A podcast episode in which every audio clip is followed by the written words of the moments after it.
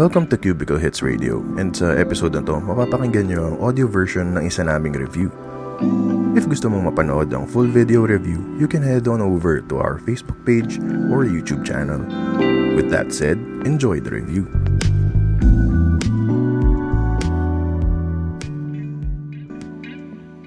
Dahil sarap na sarap kayo sa mga Mi Band videos ko na mapapanood nyo gamit ang link sa taas.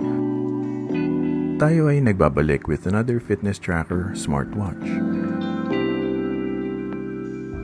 Para sa video na to, tatalakayin natin ang Halo RT LS50S. At kung interesado ka sa relo na to, meron akong link sa baba kung saan ko ito nabili. Magaan at maayos ang packaging nito. Sa loob, meron tayong watch na merong pecking sticker and black silicone straps. Proprietary magnetic charging cable at ang makapal na manual na wala namang nagbabasa. Bumili rin ako ng mga makukulay na straps aside sa black. I really like the white. Sabi ko sa mga review ko na hindi ako bumibili ng smartwatch na korteng relo dahil hindi ko ito masusuot kasabay ng mga analog watch ko. Pero dahil 2022 na at marami sa ating merong New Year's resolution ay naisip ko na why not contribute to the fitness imagination of the Filipino nation.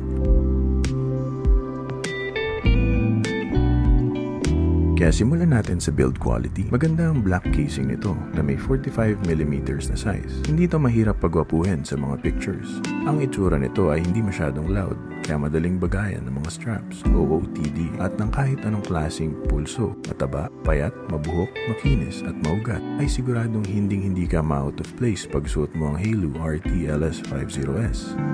Ang kasamang strap niya ay typical na silicone band na mayroong quick release para madaling palitan lalo na pag mabantot na, maligo ka. Maganda at solido ang body nito na IP68 rated. Kaya pwede mo na itong ipang sundo pag umuulan, pang swimming at ipang lusong sa baha. Kung walang alam sa mga smartwatch ang mga kaibigan mo, hindi niya mapagkangamalang 1,649 pesos lang ito. At siguradong lagi kang tatanungin ng mga kaibigan mo ng Pinoy style kung Samsung. Ang relo na to ay may bilog na display. Mukha siyang traditional na relo kumpara sa Mi Band at iba pang fitness trackers. Pag ginagamit ko ito, umiiwas ako sa malakas na sinag ng araw dahil kahit naka full brightness ay medyo hirap makita ang LCD nito. Pero under normal conditions, sharp naman ang screen at hindi ako nababother ng viewing angles nito. Pero pag nilapit mo yung mukha mo sa relo, doon mo na mapapansin ang pagka low resolution ng 1.28 inch TFT screen na merong resolution na 240 by 240 pixels. Pero sabi ko nga, wala namang gumagamit ng relo na nakadikit ang mukha sa screen. Kaya para sa device na ito, sakto lang ang viewing angles at resolution nito mula sa kinaroroonan ng mga makikintab mong mga mata.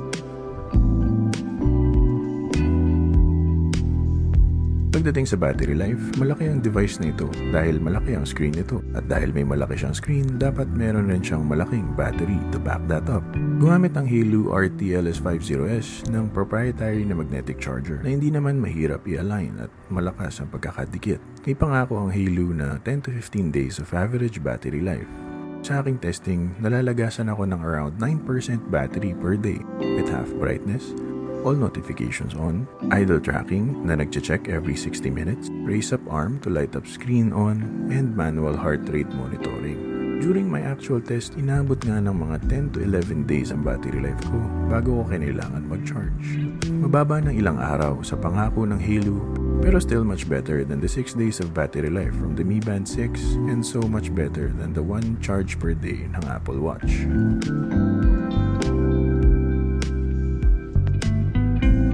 Ngayon, i-check naman natin ang faces and features.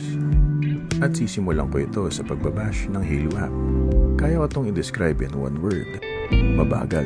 Mabagal mag-sync at minsan pa ulit-ulit kahit hindi naman kailangan. Pero medyo nag-improve naman ito with the recent update. Pagdating naman sa faces na kasama, madami siya pero ilan lang dito ang pumasok sa taste ko. Tulad ng cute na tiger na to at itong green minimal style na face. Mas madalas ko rin ginagamit ang custom face style kung saan ikaw ang bibigay ng picture at pipili ng color ng orasan.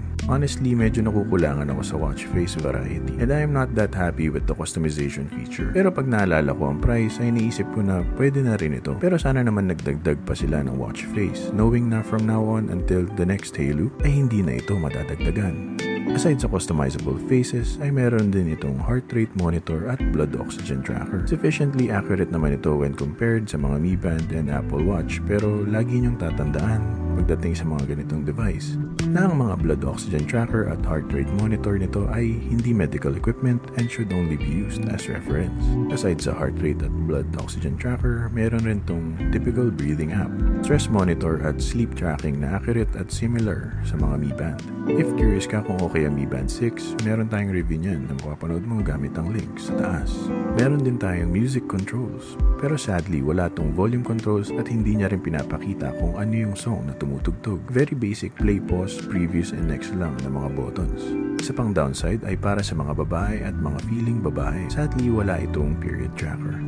Ang exercise mode ang isa sa pinakamalaking feature ng mga ganitong relo. Na sure kung ilan lang sa atin ang gagamit. Kahit na sumumpa pa kayo ngayon 2022 na hinding-hindi na mag-exercise. Pero para sa nag-iisang fitness buff na naligaw sa video ko, ay i-discuss natin ito. Ang relo na to ay merong 12 sports modes at ito ang mga sumusunod. Jogging, fast walking, biking, climbing, spinning, yoga, indoor running, integrated running, gymnastics, basketball, football, at rowing.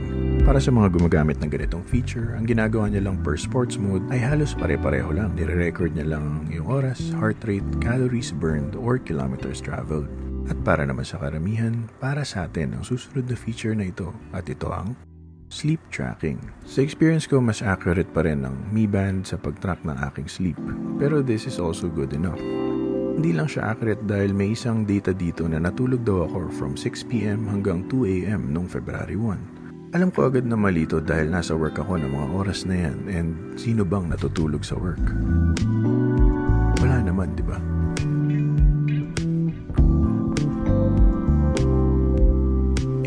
Conclusion, nung nakita ko siya sa mga pictures, inisip ko na parang OA ang design and parang pambata dahil sa mga sharp angles ng watch. Isa pang hindi ko nagustuhan dito ay yung font na ginamit nila. Parang kang may gadget na galing pa noong 1999.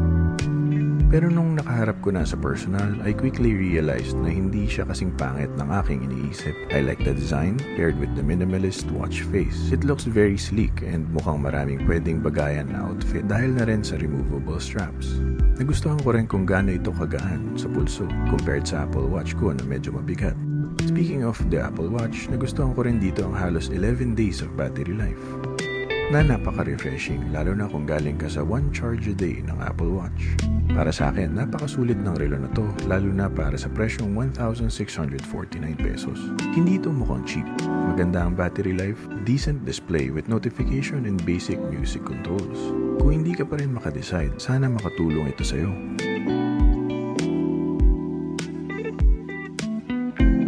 Bumili ka nito kapag kung pinapabalik na kayo sa opisina at patapos na ang iyong work from home.